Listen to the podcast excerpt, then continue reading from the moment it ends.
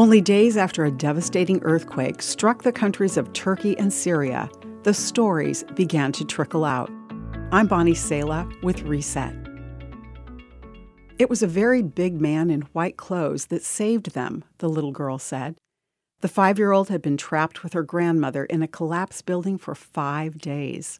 The rescuers that finally reached them couldn't believe that they'd survived in a small pocket under the rubble.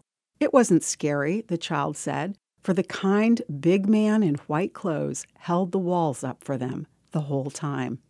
Rabia Tufan of Shema Media Turkey shares a second story about a woman who made a frantic call to rescue services, stating that she knew exactly where her two sons had been buried.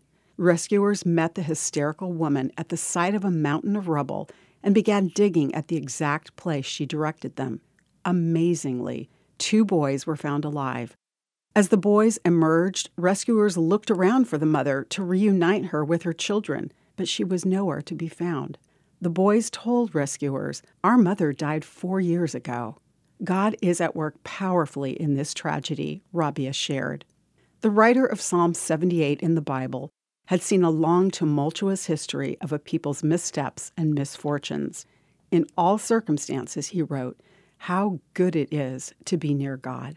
I have made the sovereign Lord my shelter, and I will tell everyone about the wonderful things you do. Yes, God is near to us, even in the disasters of our lives. Has something shaken your life? The Bible says God is our refuge and strength, an ever present help in trouble. I'm Bonnie Sala with Reset. To hear this again, read or share this, or to find more resources like this, visit guidelines.org.